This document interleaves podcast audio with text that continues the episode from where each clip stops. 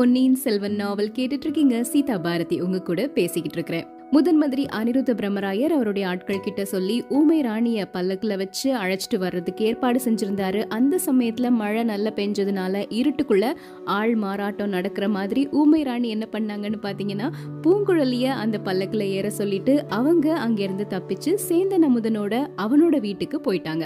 பூங்குழலி இப்போ அரண்மனையில வந்திருக்கிறாங்க. முதன் மந்திரி அனிருத்த பிரம்மராயர் என்ன நினைக்கிறாரு, ஊமை ராணியை தான் நாம கூட்டிட்டு வந்துட்டோம் அப்படின்னு நினைச்சு வந்து பார்க்க வரும் பொழுது அங்க பூங்குழலி இருக்கிறாங்க. அவங்க ரெண்டு பேருக்கும் இடையில உரையாடல் நடந்துகிட்டு இருக்குது. அந்த சமயத்துல பயங்கரமான மழை முந்தின நாள் பெஞ்சதுல நாகப்பட்டினம் முழுக்க பயங்கரமான சேதாரம் ஏற்பட்டுருச்சு அப்படிங்கிற ஒரு செய்தி தெரிய வருது. இது பத்தி விசாரிக்கிறதுக்காக இளைய பிராட்டி குந்தவையே வந்தாலும் வருவாங்க அப்படின்னு சொல்றாரு ஆழ்வார்க்கடியான் நம்பி. அவர் சொல்லி வாய மூடல அங்க இளைய பிராட்டி குந்தவையும் வானதியும் வர்றாங்க. இதுக்கப்புறமா என்ன நடக்குதுங்கிறத இப்ப தெரிஞ்சுக்கலாம். அத்தியாயம் 24, இளவரசியின் அவசரம். இளவரசி வந்த உடனே அவங்களை அப்படி வரவேற்று பீடங்கள்ல உட்கார சொல்றாரு அனிருத்தர். இளைய பிராட்டி குந்தவை கிட்ட அனிருத்த பிரம்மராயர் கேக்குறாரு, சக்கரவர்த்தியின் தேக சுகம் எப்படி இருக்குது, உடம்பு பரவாயில்லையா அப்படின்னு. குந்தவை சொல்றாங்க, அப்பாவோட உடம்பும் சரியா இல்ல, மனசும் சரியா இல்ல. நேத்து ராத்திரி அடிச்ச புயல் அவரோட மனச ரொம்ப பாதிச்சிருச்சு. ராத்திரிலாம் அவர் தூங்கவே இல்ல. குடிசையில வாழக்கூடிய ஏழை எளிய மக்கள் எவ்வளவு கஷ்டப்பட்டுட்டு இருப்பாங்க அப்படின்னு நினைச்சு புலம்பிட்டே இருந்தாரு. பொழுது விடிஞ்ச உடனே உங்களை வந்து பாக்கணும்னு சொன்னாரு. புயல்னால கஷ்டப்பட்டவங்க எல்லாருக்கும் ஏதாவது ஒரு உதவி செய்யணும், அதை உடனே செய்யணும்னு சொல்ல சொன்னாரு அப்படிங்கிறாங்க இளைய பிராட்டி குந்தவை. அனிருத்த பிரம்மராயர் சொல்றாரு, தேவி என்னால என்ன செய்ய முடியும், முதன் மந்திரிங்கிற பேர் தான் எனக்கு இருக்கு, ஆனா எல்லா அதிகாரமும் பெரிய பழுவேட்டரையர்கிட்ட தானே இருக்குது. அவரு இப்போ ஊரை விட்டு போயிருக்கிறாரு, பொக்கிஷத்தை இறுக்கமா பூட்டிட்டு தான் போயிருப்பாரு. அவரோட சம்மதம் இல்லாம அவர் தம்பி சின்ன பழுவேட்டரையரால கூட அந்த பொக்கிஷங்களை எடுக்கவே முடியாது, நான் என்ன செய்யறது அப்படிங்கிறாரு. அப்போ இளைய பிராட்டி குந்தவை சொல்றாங்க, அதை பத்தி நீங்க கவலைப்பட வேண்டாம், என்னுடைய சொந்த உடைமைகள் எல்லாத்தையுமே கொடுக்கறேன், ஏழை மக்களுக்கு அதை கொடுங்க அப்படின்னு சொல்றாங்க. தேவி உங்களுடைய சொந்த உடைமைகளை கொடுக்கணும் அப்படின்னா யானை பசிக்கு சோள பொறி கொடுத்த மாதிரி தான் இருக்கும். சோழ நாடு முழுக்க பயங்கரமான புயல் அடிச்சிருக்குது, எங்க என்னென்ன நேர்ந்திருக்குது அப்படிங்கறதே தெரியல. இதோ நிக்கிறானே என்னுடைய சீடன் ஆழ்வார்க்கடியான், இவன் வேற ஒரு பயங்கரமான செய்திய சொல்றான். கடல் பொங்கி எழுந்து கோடிக்கரையிலிருந்து நாகப்பட்டினம் வரைக்கும் இருக்கக்கூடிய கடலோரத்துல இருக்கிற ஊர்கள் எல்லாத்தையுமே மூழ்கடிச்சிருச்சான். இப்படி அவர் சொல்லி முடிச்ச உடனே இளைய பிராட்டி குந்தவை, வானதி, பூங்குழலி 3 பேருமே அப்படி ஒரு மாதிரி அதிர்ச்சியில உறைஞ்சு போய் நிக்கிறாங்க. உடனே அனிருத்த பிரம்மராயர் ஆறுதலா சொல்றாரு, ஆனா அத நான் நம்பல, இவன் சொல்றது வெறும் வதந்தியா தான் இருக்கும், புயலை விட வதந்தி தான் வேகமா பரவுது அப்படின்னு. அத கேட்ட உடனே குந்தவை மனசு கொஞ்சம் திருப்தி அடையுது. அப்போ அங்க திரும்பி பூங்குழலிய பாக்குறாங்க. இந்த பெண் இங்க எப்படி வந்தாள், இவள் கோடிக்கரை தியாக விடங்கரின் மகள் தானே, பூங்குழலி தானே இவளோட பேரு அப்படின்னு கேக்குறாங்க. ஆமா, தியாக விடங்கரின் பெண் தான், தனக்கு சம்பந்தம் இல்லாத காரியங்கள்ல தலையிட்டு தொந்தரவு கொடுத்துட்டு இருக்கிறா அப்படிங்கிறாரு அனிருத்த பிரம்மராயர். இளைய பிராட்டிக்கு இன்னொரு சந்தேகம் வருது. இளவரசர் அருள்மொழிவர்மரை பத்திய செய்தி எதையாவது தெரிஞ்சுக்கிறதுக்காகத்தான் இந்த பெண்ணை அனிருத்தர் இங்க கூட்டிட்டு வந்திருப்பாரோ, எதுக்கும் இவகிட்ட கொஞ்சம் அன்பாவை நடந்துக்கலாம் அப்படின்னு சொல்லி, இல்லையே பூங்குழலி ரொம்ப நல்ல பெண் இல்லையா, இங்க வா அம்மா, என் பக்கத்துல உட்காரு, முதன் மந்திரி உன் மேல ஏன் கோவமா இருக்கிறாரு, அவருக்கு என்ன தொந்தரவு நீ கொடுத்த அப்படின்னு கேக்குறாங்க. பூங்குழலி பக்கத்துல வந்து, தேவி முதன் மந்திரியே கேளுங்க, நான் முதன் மந்திரிக்கு தொந்தரவு கொடுத்தனா இல்ல அவர் தொந்தரவு கொடுத்தாரான்னு. ஓஹோ நீயும் கோவமா தான் இருக்கிற அப்படின்னு சொல்லிட்டு, இந்த பெண்ணை எதுக்காக தெரிவிச்சீங்க, ஏதாவது முக்கியமான காரியமா அப்படின்னு முதன் மந்திரி கிட்ட கேக்குறாங்க குந்தவை. இவளாதான் இவளுடைய அத்தையை தேடிட்டு வந்தா. அப்படியா, யார் இவளுடைய அத்தை? ஓஹோ சேந்தன் அமுதனின் அம்மாவா, கோட்டைக்கு வெளியே இருக்கிறாங்களே அவங்களா அப்படின்னு கேக்குறாங்க குந்தவை. அனிருத்தர் சொல்றாரு, இல்ல இல்ல அமுதனின் அம்மா கிடையாது, இவளுக்கு இன்னொரு அத்தை இருக்கிறா, அவ ஊமை. இளவரசி உங்களுக்கும் இந்த செய்தி தெரிஞ்சிருக்கிற வேண்டியதுதான், ஈழ நாட்டு காடுகள்ல பித்து பிடிச்சவ மாதிரி அலைஞ்சுகிட்டு இருந்த ஒரு ஊமை பெண் உண்டு, அந்த பெண்ணை இங்க ஒரு முக்கியமான காரியத்துக்காக வரவழைக்க விரும்பினேன், அதுக்காக பெரும் முயற்சி செஞ்சேன், வெற்றி கிடைக்க வேண்டிய சமயத்துல இப்படி அவர் சொல்லும் போதே குந்தவை ரொம்ப பரபரப்படைஞ்சிட்டாங்க. உண்மையாகவா, அந்த பெண் இப்ப எங்க இருக்கிறா, நான் உடனே பாக்கணும் அப்படின்னு சொல்லி அவங்க இருந்த இடத்தை விட்டு எந்திரிக்கிறாங்க. தேவி மன்னிக்கணும், நான் சொல்றத முழுசா கேளுங்க, எனக்கு வெற்றி கிடைக்கக்கூடிய சமயத்துல இந்த பெண் வந்து காரியத்தையே கெடுத்துட்டா. முதன் மந்திரி அனிருத்த பிரம்மராயர் நடந்த விஷயங்கள் எல்லாத்தையுமே சொல்றாரு. கேட்டதுக்கு அப்புறமா இளைய பிராட்டி, சரி அப்படின்னா அந்த பெண் இந்த கோட்டைக்கு பக்கத்துல தான் எங்கேயாவது இருக்கணும், தேடி பார்க்கலாமே அப்படிங்கிறாங்க. தேடி பார்க்க வேண்டிய அவசியம் இல்ல, சேந்தனமுதனோட குடிசையில தான் இன்னைக்கு காலையில அந்த பெண் இருந்தாங்க அப்படின்னு என்னுடைய சீடன் ஆழ்வார்க்கடியான் சொல்றான். அவன் சொன்னா சரியாதான் இருக்கும் அப்படிங்கிறாரு முதன் மந்திரி. அதை கேட்ட உடனே குந்தவை, இதுக்கப்புறமா நாம எதுக்கு தாமதிக்கணும், உடனடியே அங்க போய் அந்த பெண்ணை அழைச்சிட்டு வரலாம் அப்படின்னு சொல்றாங்க. அதுக்கு முதன் மந்திரி சொல்றாரு, நாம போனா அவங்க பயந்துருவாங்க, புது மனிதர்கள் யாரையாவது பார்த்தா அவங்க ஓட ஆரம்பிச்சிருவாங்க, அப்புறம் அவங்கள தேடி கண்டுபிடிக்கிறது ரொம்ப கஷ்டமா போயிடும். இந்த பெண் பூங்குழலி அவங்களுக்கு நல்லா தெரிஞ்ச பெண் தான் இல்லையா, இவளை அனுப்பி வைக்கலாம், இவளை பார்த்தா அவங்க கண்டிப்பா வந்துருவாங்க, கூடவே துணைக்கு ஆழ்வார்க்கடியானையும் அனுப்பலாம் அப்படின்னு சொல்றாரு. குந்தவையும் அதுக்கு சம்மதிக்கிறாங்க. பூங்குழலியும் ஆழ்வார்க்கடியானும் சேந்தனமுதன் வீட்டுக்கு அந்த ஊமை ராணியை தேடி போறாங்க. அத்தியாயம் 25, அனிருத்தரின் குற்றம்.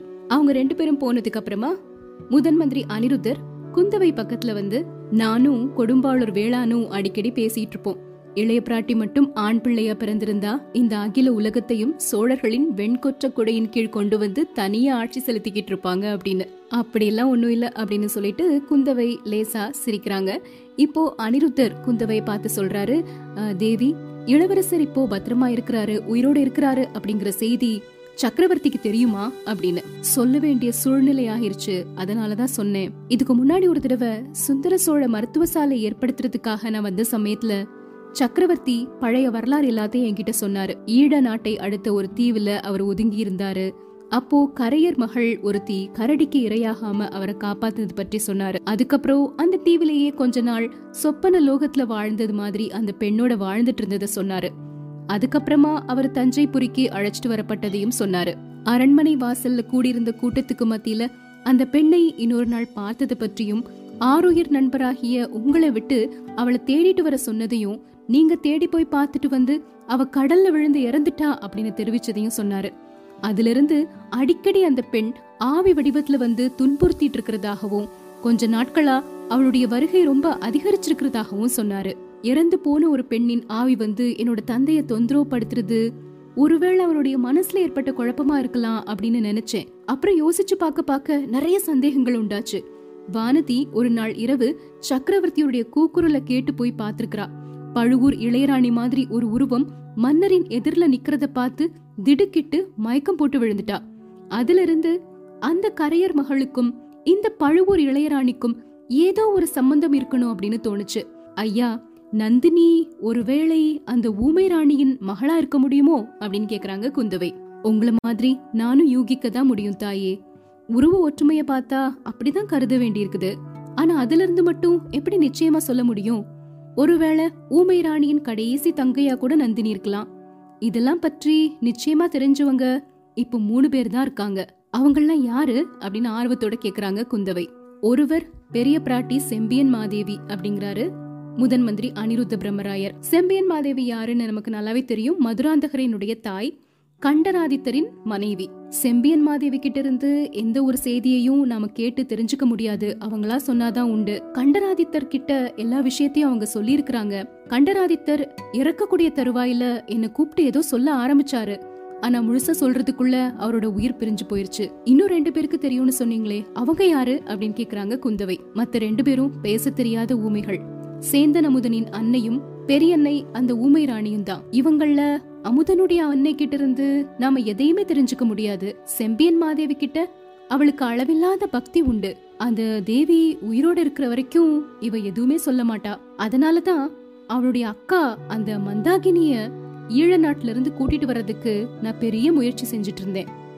ஆஹா, அந்த ஊமை ராணி அந்த கரையர் மகளின் பெயர் மந்தாகினியா? அவ உயிரோட இருக்கிறது உங்களுக்கு எப்போ தெரிஞ்சது அப்படின்னு கேக்குறாங்க குந்தவை.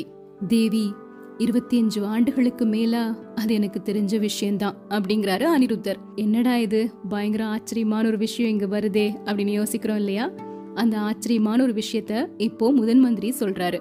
தேவி, 25 வருடங்களுக்கு முன்னாடி நான் ஒரு குற்றம் செஞ்சேன். முதலா அது இப்போ உங்ககிட்டதான் சொல்றேன். அந்த கரையர் மகளை, ஊமை ராணி மந்தாகினியை தேடி கண்டுபிடிச்சிட்டு வரணும் அப்படின்னு 25 வருடங்களுக்கு முன்னாடி உங்க அப்பா என்ன அனுப்புனாரு. நானும் போனேன், கோடிக்கரையை போய் சேர்ந்தேன். அங்க கொந்தளிச்சுக்கிட்டு இருந்த கடல்ல அவள் கலங்கரை விளக்கின் உச்சியிலிருந்து விழுந்துட்டா அப்படிங்கறத பார்த்து தெரிஞ்சுக்கிட்டேன். அந்த பயங்கர காட்சிய நேர்ல பார்த்தவங்க சொன்னாங்க. அதத்தான் நானும் தஞ்சாவூருக்கு வந்து என்னுடைய நண்பர் உங்க அப்பா கிட்ட தெரிவிச்சேன். ஐயா, இதுல உங்க குற்றம் என்ன அப்படின்னு கேக்குறாங்க குந்தவை. குற்றம் இதுதான், கரையர் மகள் கடல்ல விழுந்தாலே தவிர அதுல முழுகி சாகல. அந்த கொந்தளித்த கடல்ல படகு விட்டுட்டு இருந்த ஒரு வலைஞன் அவளை பார்த்து படகுல ஏத்தி காப்பாத்திட்டான். கோடிக்கரைக்கு ரொம்ப தூரம் தள்ளி அவன் வந்து கரையேறினான். திரும்பி வர்ற வழியில நானும் அந்த படகை பார்த்தேன். அதுல இருந்த பெண் யார் அப்படிங்கறதும் எனக்கு தெரிஞ்சிருச்சு. ஆனா அந்த படகுக்காரன் கிட்ட வந்து நிறைய பணம் கொடுத்து அவளை எப்படியாவது பத்திரமா இலங்கையில கொண்டு போய் சேர்த்துருங்க, அங்கேயே இருக்க வைங்க அப்படின்னு சொன்னேன். அவனும் சம்மதிச்சான். நான் திரும்பி தஞ்சைக்கு வந்து அந்த பெண் கடல்ல விழுந்து இறந்து போயிட்டா அப்படின்னு சொன்னேன். உங்க அப்பாக்கு நன்மை செய்யறதா நினைச்சிட்டுதான் நான் இப்படி ஒரு குற்றத்தை செஞ்சேன். ஆனா அந்த குற்றம் இவ்ளோ காலத்துக்கு அப்புறம் இப்படி ஒரு விபரீதமான விளைவை உண்டாக்கும்னு எதிர்பார்க்கவே இல்லை. இளைய பிராட்டி குந்தவை இப்ப குறுக்கிட்டு, ஐயா, நீங்க செஞ்சது குற்றமா இருந்தாலும் என்னோட அப்பாக்கு நல்லது செய்யணுங்கிற எண்ணத்தோடு தான் செஞ்சிருக்கீங்க. அப்புறம் அந்த கரையர் மகளை பற்றி எப்படி கேள்விப்பட்டீங்க அப்படின்னு கேக்குறாங்க.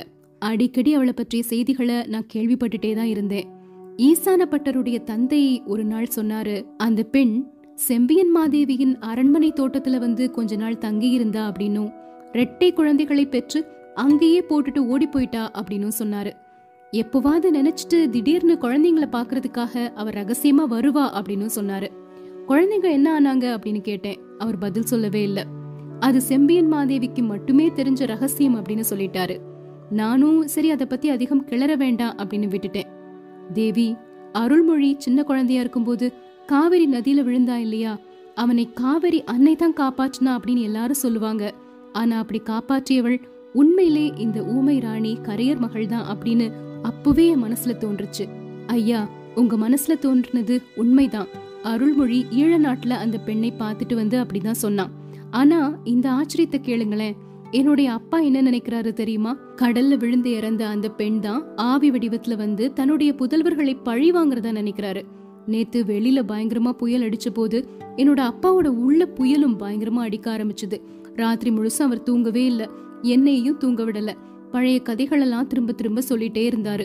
கடல்ல விழுந்து இறந்த அந்த பழிகாரி தான் இப்ப பழி வாங்குறா, அவதான் என்னோட அருள்மொழிய கடல்ல மூழ்கடிச்சு கொன்னுட்டா, கரிகாலனையும் அவ பழி வாங்காம விடமாட்டா அப்படின்னு அலறிக்கிட்டே இருந்தாரு. என்னுடைய ஒரு மகனாவது உயிரோடு இருக்கும் போதே என்ன கொண்டு போக மாட்டாயா யமனே அப்படின்னு கதறி அழுதாரு. அவருக்கு நான் எவ்வளவோ சமாதானம் சொன்னேன், அவர் கேக்கல. அதனாலதான் நாகப்பட்டினம் புத்த விகாரத்துல அருள்மொழிவர்மன் பத்திரமா இருக்கிறத பற்றி அவர்கிட்ட சொல்ல வேண்டி வந்துச்சு. அதுக்கப்புறமாவது அவர் கொஞ்சம் அமைதியானாரா அப்படின்னு கேக்குறாரு அனிருத்த பிரம்மராயர். குந்தவை சொல்றாங்க, அதுக்கப்புறமும் அவர் அமைதியாகல. எப்படினாலும் அந்த ஊமை பெண்ணின் ஆவி வந்து என்னுடைய புதல்வர்களை பழி வாங்கும் அப்படின்னு அழுதுகிட்டே இருக்கிறாரு. ஐயா, தங்களுக்கு தெரியாதது எதுவுமே இல்ல.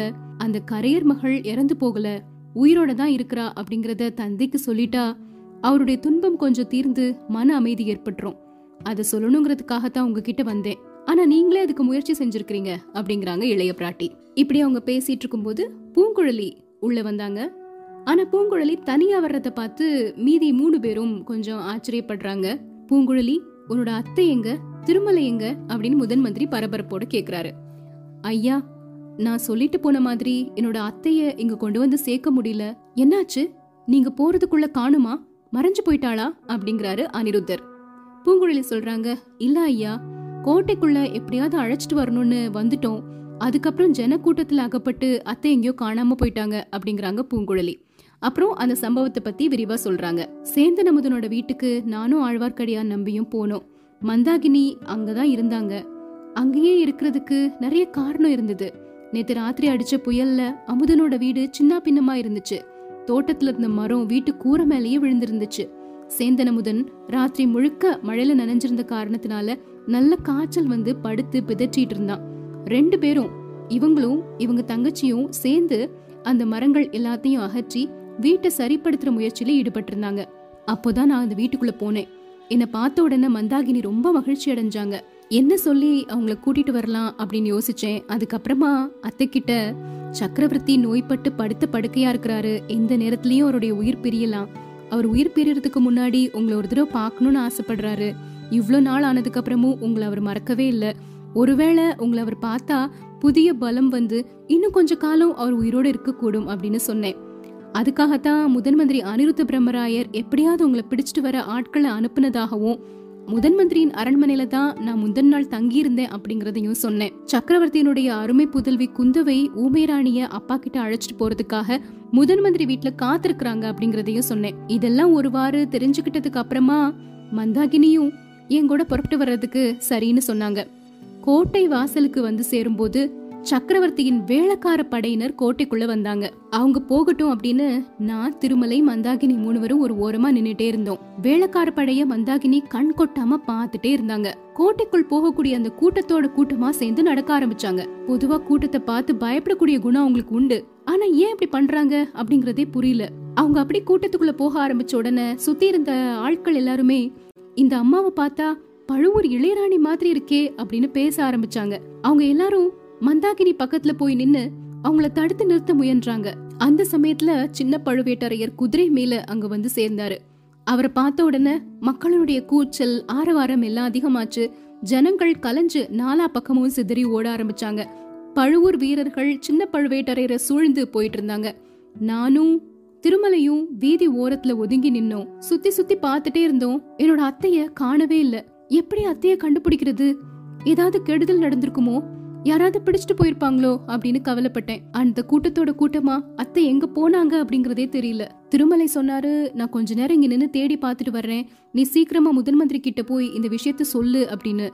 அதனால தான் நான் இங்க வந்தேன். திரும்பவும் திருமலை சொன்னாரு, உன்னோட அத்தைக்கு ஒன்னும் ஆகியிருக்காது. ஜனக்கூட்டத்துல யாரோ ஒரு மனிதனை அத்தை உத்து பாத்துட்டே இருந்தா, அதனாலதான் கூட்டத்தோட சேர்ந்து வந்துட்டே இருந்தா. இப்பவும் அவனை தொடர்ந்துதான் எங்கேயோ போயிருக்கா அப்படின்னு தோணுது. எப்படியும் கண்டுபிடிச்சிடலாம், நீ போய் முதன் மந்திரி கிட்ட சொல்லு அப்படின்னு சொன்னாரு திருமலை. அதான் நான் இங்க வந்து சேர்ந்தேன் அப்படின்னு சொல்றாங்க பூங்குழலி. இதெல்லாத்தையும் கேட்ட உடனே குந்தவைக்கு ரொம்ப கவலையாகிருச்சு. அனிருத்தருக்கு அவ்வளவு கவலை இருந்த மாதிரி தெரியல. கவலைப்படாதீங்க, கோட்டைக்குள்ள வந்து சேர்ந்துட்டாங்க. இனிமே எனக்கு தெரியாம அவங்க வெளியே போகவே முடியாது. அவங்கள கண்டுபிடிக்கிறதுக்கு தக்க ஏற்பாடு செய்றேன் அப்படிங்கிறாரு முதன் மந்திரி. அத்தியாயம் 27, பொக்கிஷ நிலவரையில். கூட்டத்துக்கு நடுவுல அந்த மந்தாகினி போனாங்க. அவங்க எங்க போனாங்க, யார பின்தொடர்ந்து போனாங்க, அந்த விவரம் எதுவுமே நமக்கு தெரியல இல்லையா? அதை இப்போ தெரிஞ்சுக்கலாம். ஆழ்வார்க்கடியான் நம்பி சொன்ன மாதிரி வேளக்கார படையோட தொடர்ந்து கோட்டைக்குள்ள வந்துட்டே இருந்த கூட்டத்துல மந்தாகினி ரவிதாசனை பாத்துருக்காங்க. பொதுவா ஏதேனும் ஒரு புலன் குறைவா இருக்கிறவங்களுக்கு, மாற்றுத்திறனாளிகளுக்கு மற்ற புலன் நல்ல வேலை செய்யும் இல்லையா? மந்தாகினிக்கு காது கேட்காது, வாய் பேசாது, ஆனா கண் பார்வை ரொம்ப கூர்மையா இருக்கும். ஆழ்வார்க்கடியானும் பூங்குழலியும் மந்தாகினி தேவியே பாத்துட்டு இருந்தாங்க. ஆனா மந்தாகினியுடைய கண்ணுக்கு ரவிதாசன் தான் தெரிஞ்சாரு. வரப்போகும் தீமைகளை முன்னாடியே அறிந்து கொள்ளக்கூடிய ஒரு இயற்கையான உணர்ச்சி, அறிவு மந்தாகினிக்கு இருந்துச்சு. அதனால ரவிதாசன் ஏதோ ஒரு தீய காரியத்துக்காகத்தான் இங்க வந்திருக்கிறான் அப்படிங்கறத அவங்க தெரிஞ்சுக்கிட்டாங்க. கூட்டத்தோடு கூட்டமா தஞ்சை வீதிகள்ல ரவிதாசன் போகும் பொழுது ரவிதாசனையே பின்தொடர்ந்து போயிருக்கிறாங்க ஊமைராணி. சின்ன பழுவேட்டரையர் குதிரை மேல ஏறி வரும்போது ஜனக்கூட்டம் சடசட சட சடன் கலைஞ்சு போச்சு. அப்போ ரவிதாசனும் இன்னொரு மனிதனும் ஒரு சந்து வழியில அவசரமா புகுந்து போறத மந்தாகினி பாத்திருக்காங்க. உடனே அந்த திசையை குறி வச்சு அவங்களும் அங்க வேகமா போயிட்டு அந்த சந்துக்குள்ள நுழைஞ்சிட்டாங்க. இது நிகழ்ந்த ஒரு நிமிட நேரத்துல ஜனக்கூட்டத்துல மோதி தள்ளப்பட்ட திருமலையும் பூங்குழலியும் மந்தாகினிய கவனிக்க மறந்துட்டாங்க. அப்புறம் பார்த்தா அவங்கள காணல. மந்தாகினி சந்து வழியா புகுந்து 2-3 தடவை திரும்பி பார்த்தாங்க. பூங்குழலியும் திருமலையும் வர்றாங்களா அப்படின்னு. அவங்க வரல. ஆனாலும் பரவாயில்ல, ரவிதாசனை தொடர்றதுதான் முக்கியமான காரியம் அப்படின்னு நினைச்சு ரவிதாசனை பின்தொடர்ந்து போயிட்டே இருக்கிறாங்க. கூட ரவிதாசனினுடைய கூட்டாளி ஒருத்தரும் இருக்கிறாரு, சோமன் சாம்பவன் அப்படிங்கிறவர். 2 பேரும் வேகமா சந்து பொந்து வழியா போயிட்டே இருக்கிறாங்க. அங்கங்க நிறைய மரங்கள் எல்லாம் விழுந்து கிடக்குது மழை பெஞ்சதுனால. அது எல்லாத்தையும் பொருட்படுத்தாம தாண்டி குதிச்சு போயிட்டே இருக்கிறாங்க. பின்னாடி மந்தாகினி தேவியும் வந்துட்டு இருக்கிறாங்க. அவங்க அப்படி ஒளிஞ்சு ஒளிஞ்சு இவங்களுடைய கண்களுக்கு தெரியாத மாதிரி வந்துட்டு இருக்கிறாங்க. கடைசி பாத்தீங்கன்னா அந்த ரவிதாசனும் சோமன் சாம்பவனும் வேகமா வந்து பெரிய பழுவேட்டரையருடைய அரண்மனை தோட்டத்தின் பின்னாடி இருக்கக்கூடிய ஒரு சுவர் பக்கத்துல வந்து நிக்கிறாங்க. அங்க ஒரு மரம் விழுந்து கிடந்துச்சு. அந்த மரத்துக்கு மேல ஏறி சுவருக்கு அந்த பக்கத்துல தோட்டத்துக்குள்ள குதிக்கிறாங்க. அவங்க குதிச்ச மாதிரியே மந்தாகினி தேவியும் அப்படியே குதிச்சுட்டாங்க. தோட்டத்துக்குள்ள குதிச்சுட்டு ஒரு மரத்துக்கு பின்னாடி சோமன் சாம்பவனை நிக்க வச்சுட்டு ரவிதாசன் மட்டும் மெதுவா நடந்து உள்ள போறாரு. ஒரு ஓரமா நின்னு ஆந்தை கத்துற மாதிரி ஒரு குரலை எழுப்புறாரு. ஒரு தாதி பெண் மட்டும் வெளியே வந்து ஒரு மூட்டை நிறைய சாப்பிடுறதுக்கு சாப்பாடும் ஒரு சாவி கொத்தும் கொண்டு வந்து கொடுக்குறாங்க. அந்த சாவி கொத்து எதனுடையது அப்படின்னு பார்த்தீங்கன்னா, அந்த ரகசிய நிலவரை இருக்குது இல்லையா, பெரிய பழுவேட்டரையனுடைய ரகசிய நிலவரை, அதுக்கு போறதுக்கான சாவி தான். அந்த சோற்று மூட்டையை கொண்டு வந்து சோமன் சாம்பவன் கிட்ட இப்ப ரவிதாசன் கொடுக்கறாரு. கொடுத்துட்டு 2-3 நாள் நிலவரையிலே இருக்கிற மாதிரி நேர்ந்தாலும் நேரலாம், சரியான சந்தர்ப்பம் கிடைக்கணும் இல்லையா, அதனால இந்த சோற்று மூட்டைய வச்சுக்கோ, 2 பேரும் நிலவரைக்குள்ள இப்ப புகுந்து போகலாம் அப்படின்னு சொல்றாரு. மந்தாகினி இவங்க பேசுறது செய்யறது எல்லாத்தையும் மறைவான இடத்துல நின்னு கவனிச்சுக்கிட்டே இருக்கிறாங்க. நிலவரைக்குள்ள சோமன் சாம்பவனும் ரவிதாசனும் நுழைய போறாங்க. மந்தாகினியும் அவங்களுக்கு தெரியாம உள்ள நுழையறதுக்கு தயாராகிறாங்க. அத்தியாயம் 28, பாதாள பாதை. ரவிதாசன் திறந்திருந்த நிலவரை கதவை காட்டி சோமன் சாம்பவனை உள்ள போக சொல்றாரு. உள்ள போ, முதல்ல இருட்டுல கண்ணு தெரியாது, அதுக்காக கதவுக்கு பக்கத்திலே நிக்காத, கொஞ்சம் தூரமா போய் நின்னுக்கோ அப்படிங்கிறாரு. சோமன் சாம்பவன் நிலவரைக்குள்ள புகுந்துட்டாரு. உள்ள போன உடனே இருள் அப்படியே விழுங்கின மாதிரி இருந்துச்சு. ரவிதாசன் வெளியே வந்து அந்த தாதி பெண் கிட்ட ஒரு தீவர்த்தி வேணும் அப்படின்னு கேக்குறாரு. நிலவரைக்குள்ள ரொம்ப இருட்டா இருக்கும், தீவர்த்தி இல்லாம உள்ள நுழைய முடியாது அப்படிங்கறதுக்காக தீவர்த்தி கேக்குறாரு. அந்த தாதி பெண் தீவர்த்தி எடுத்துக்கிட்டு வர்றதுக்காக போறாங்க. அவங்களுக்காக காத்துட்டு இருக்கிறதுக்கு நந்தினி தேவியின் வசந்த மண்டபத்துல வந்து இருக்கிறாரு ரவிதாசன். அங்கிருந்து பழுவேட்டரையரின் அரண்மனைய பாத்துட்டே இருக்கிறாரு. இந்த சமயத்துல நம்ம மந்தாகினி கொஞ்சம் கூட சத்தம் போடாம திறந்திருந்த நிலவரைக்குள்ள போறாங்க. அடர்ந்த காடுகள்ல நள்ளிரவில் எத்தனையோ நாள் இருந்து பழக்கப்பட்ட அந்த பெண்ணுக்கு நிலவரையின் இருட்டு பிரமாதமா என்ன, கொஞ்ச நேரத்துல கண் தெரிய ஆரம்பிச்சிருச்சு. ரவிதாசனோட வந்த அந்த சோமன் சாம்பவன் கொஞ்ச தூரத்துல ஒரு தூணோட முட்டிக்கிட்டு நின்னு தவிச்சுக்கிட்டு இருக்கிறத பாக்குறாங்க மந்தாகினி. இவங்க அதுக்கு நேர் எதிரான திசையில போறாங்க. அங்க ஒரு படிக்கட்டு தெரிஞ்சது. நிலவரை பாதை அதுல இருந்து கீழே இறங்கி போச்சு. படிக்கட்டுகளின் வழியா கீழே இறங்கி நின்னுக்கிட்டாங்க. சோமன் சாம்பவனுக்கு ஏதோ சத்தம் கேட்ட மாதிரி இருந்தது. யாரது யாரது அப்படின்னு குரல் கொடுக்கிறாரு. அந்த சத்தம் ரவிதாசனோட காதுல லேசா கேட்டது. ரவிதாசன் இந்த வசந்த மண்டபத்துல நின்னுட்டு இருக்கிறாரு இல்லையா, நிலவரை கதவு திறந்திருந்ததுனால சோமன் சாம்பவன் யாரதுன்னு கேட்டது ரவிதாசனோட காதுகள்ல விழுந்துச்சு. சோமன் சாம்பவனுக்கு வந்து எச்சரிக்கை செய்யணும் அப்படின்னு வேகமா வரைஞ்சு வந்து, சாம்பவா எங்க இருக்க, என்ன கூப்பிட்டியா அப்படின்னு கேக்குறாரு.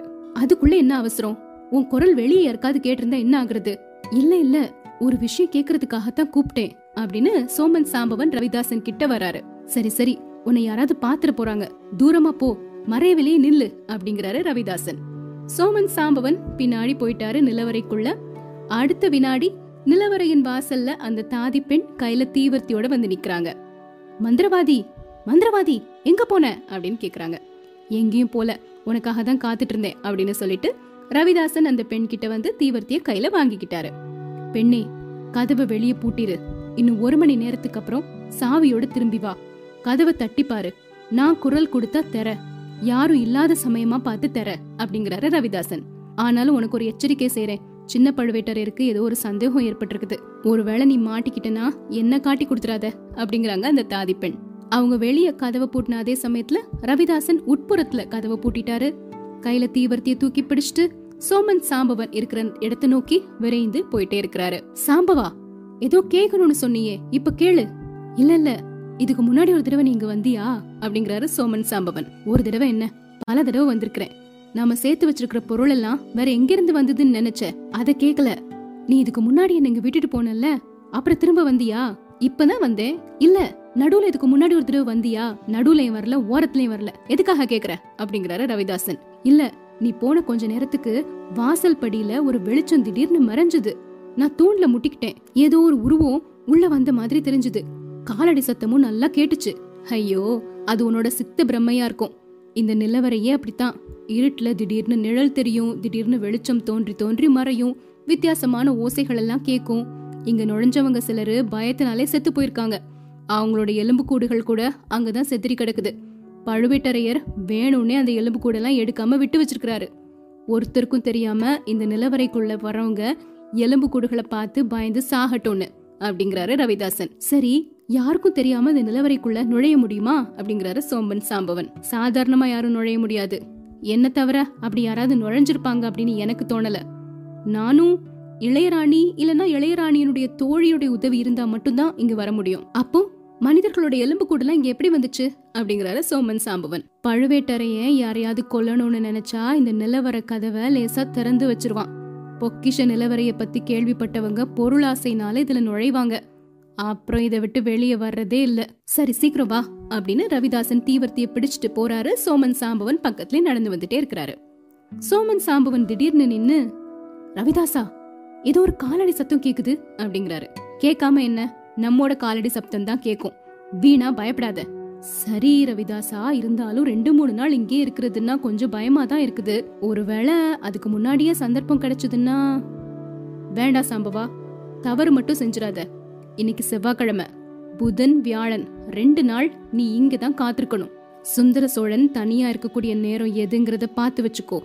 சுந்தர சோழனுடைய பட்ட மகிஷி, அவருடைய மனைவி எப்பவும் அவன் பக்கத்திலேயே தான் இருப்பா. வெள்ளிக்கிழமை ராத்திரி நிச்சயமா துர்கா பரமேஸ்வரி கோயிலுக்கு அவ போயிருவா. அன்னைக்கு ராத்திரி தான் நீயும் உன்னோட காரியத்தை முடிக்கணும். சுந்தர சோழனுடைய குலம் நிர்மூலமாக கூடிய நாள் வெள்ளிக்கிழமை தான். முன் பின்ன ஏதாவது செஞ்ச காரியம் கெட்டு போயிடும் அப்படிங்கிறாரு ரவிதாசன். இப்படி 2 பேரும் பேசிட்டே விரைவா நடந்து போயிட்டே இருக்கிறாங்க. சோமன் சாம்பவன் மட்டும் அங்கங்க சுத்தி சுத்தி பாத்துட்டே இருக்கிறாரு. இவங்களுக்கு தெரியாம தூண்களின் மறைவுல ஒளிஞ்சும் கொஞ்சம் கூட சத்தமே இல்லாம பாஞ்சும் அவங்கள தொடர்ந்து வந்துட்டே இருக்கிறாங்க ஊமை ராணி. அவங்க இவங்க கண்கள்ல படவே இல்ல. நிலவரை சுரங்கத்தின் ஒரு பக்கத்துல இருந்து இன்னொரு பக்கத்துக்கு அவங்க வந்து சேர்ந்தாங்க.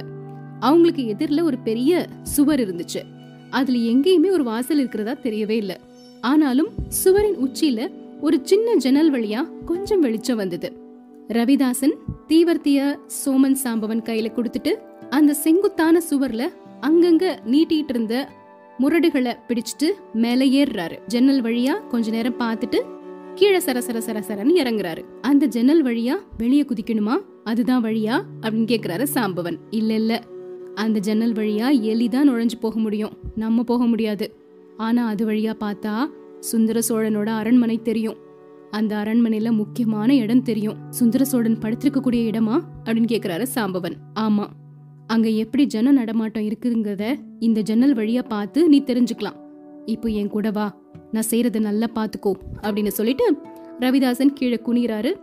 உத்து பார்த்துட்டு ஒரு வட்ட வடிவமா இருந்த கல்லின் மீது காலை வச்சு அமுக்கிட்டு 2 கைனாலையும் ஒரு சதுர வடிவமான கல்லை பிடிச்சு தள்ளி விடுறாரு.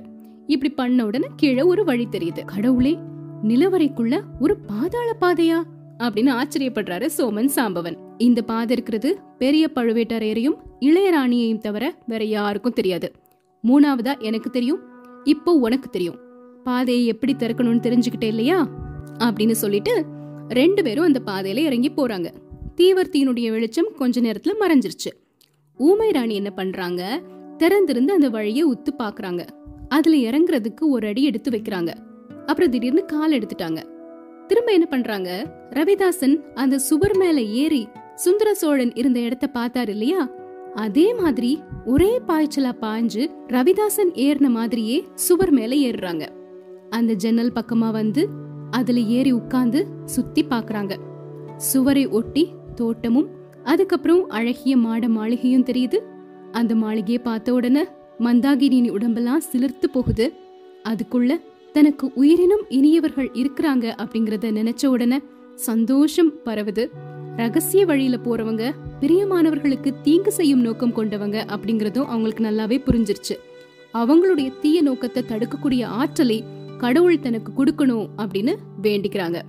கீழே இறங்கிடலாமா அப்படின்னு யோசிச்ச சமயத்துல தூரத்துல அந்த மாளிகையின் மேன் மாடத்தில் ஒரு அதிசயமான காட்சி தெரிஞ்சது. கொஞ்ச நேரத்துக்கு முன்னாடி இருளடைஞ்ச நிலவரையில இருந்த ரவிதாசனும் சோமன் சாம்பவனும் அதுல ஏறி தூண்களின் மறைவுல ஒளிஞ்சு நிக்கிறாங்க.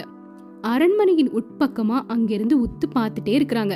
அவங்க ஒரு பாதாள வழியா போனாங்க இல்லையா, அந்த பாதாள வழியா போய் மாளிகையின் மேன் மாடத்தை அடைஞ்சிருக்கிறாங்க. இப்போ பகல் நேரம், அதனால அந்த மாளிகையின் மேன் மாடம் நல்லா தெரிஞ்சது. ரவிதாசன் கையில இப்போ தீவர்த்தி இல்ல, சாம்பவன் கையில வேல் மட்டும் இருந்துச்சு. ரவிதாசன் அந்த வேலை வாங்கிட்டு மாளிகையின் உட்புறத்தை நோக்கி அதை எரியறதுக்காக குறி பார்த்துட்டே இருக்கிறாரு. ஊமை ராணியின் நெஞ்சு அப்படியே நின்ன மாதிரி தோணுச்சு. நல்ல வேளை ரவிதாசன் வேலை எரியற மாதிரி ஒரு பாவனை செஞ்சுட்டு சோமன் சாம்பவன் கிட்ட அதை திரும்ப கொடுத்துட்டாரு. அடுத்த கணம் அவங்க 2 பேரும் அங்கிருந்து கிளம்பிட்டாங்க. ஊமை ராணி பலகனியிலிருந்து சுவர் வழியா கீழே இறங்குறாங்க. சுரங்கப்பாதை தென்பட்ட அந்த இடத்தையே பாத்துட்டு இருக்காங்க. கொஞ்ச நேரத்துல அந்த பாதையில திரும்பவும் தீவர்த்தி வெளிச்சம் தெரிஞ்சது. சோமன் சாம்பவனும் ரவிதாசனும் அந்த சுரங்கப்பாதை வழியா வர்றாங்க. சுரங்கப்பாதையை மூடிட்டாங்க. இதை எப்படி திறக்கணும்னு நல்லா தெரிஞ்சுக்கிட்ட இல்லையா அப்படின்னு கேக்குறாரு ரவிதாசன். இனி உனக்கு கவலை வேண்டாம், ஒத்துக்கிட்ட காரியத்தை நிச்சயமா செஞ்சு முடிப்பேன். சுந்தர சோழனோட வாழ்க்கை வெள்ளிக்கிழமையோட முடிவடையும். இதே மாதிரி நீங்களும் உங்க எல்லாரோட காரியத்தையும் செய்யுங்க. நம்ம இளையராணி நந்தினி கரிகாலனை பாத்துப்பா, அத பத்தி கவலைப்பட தேவையில்லை. அந்த குட்டி புலி அருள்மொழி கடல்ல இருந்து தப்பிச்சு வந்து நாகப்பட்டினத்துல இருக்கிற மாதிரி தெரியுது. ஆனா இந்த தடவை அவன் தப்ப முடியாது. அவனை காப்பாத்திட்டு வந்த 2 பெண் பேய்களும் இப்ப தஞ்சையில இருக்குது. ஓடக்கார பெண்ணையும் அந்த ஊமச்சியையும் கூட்டத்துல பார்த்தேன். அந்த ஆழ்வார்க்கடியான் நம்பி கூட இங்கதான் எங்கேயோ இருக்கிறான். அதனால குட்டி புலி இனி தப்ப முடியாது. நாகப்பட்டினத்துக்கும் நம்ம ஆள் ஒருத்தனை அனுப்ப போறேன். சுந்தர சோழனோட கூலம் இந்த வெள்ளிக்கிழமையோட நசிஞ்சிரும். அப்புறம் அந்த மதுராந்தக தேவன் இருப்பானே அப்படிங்கிறாரு சோமன் சாம்பவன். அவன் இருந்தா இருக்கட்டும், அப்படிப்பட்ட ஒரு பேதை இன்னும் கொஞ்ச நாளைக்கு சோழ நாட்டு சிம்மாசனத்துல இருக்கிறது தான் நல்லது.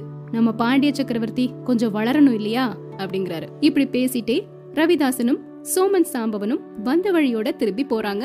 அவங்க பேசினது அவங்க செஞ்சது எல்லாத்தையுமே நம்ம ஊமை ராணி மந்தாகினி பாத்துக்கிட்டே இருக்கிறாங்க. இதுக்கப்புறமா என்ன நடக்குது தெரிஞ்சுக்கலாம்.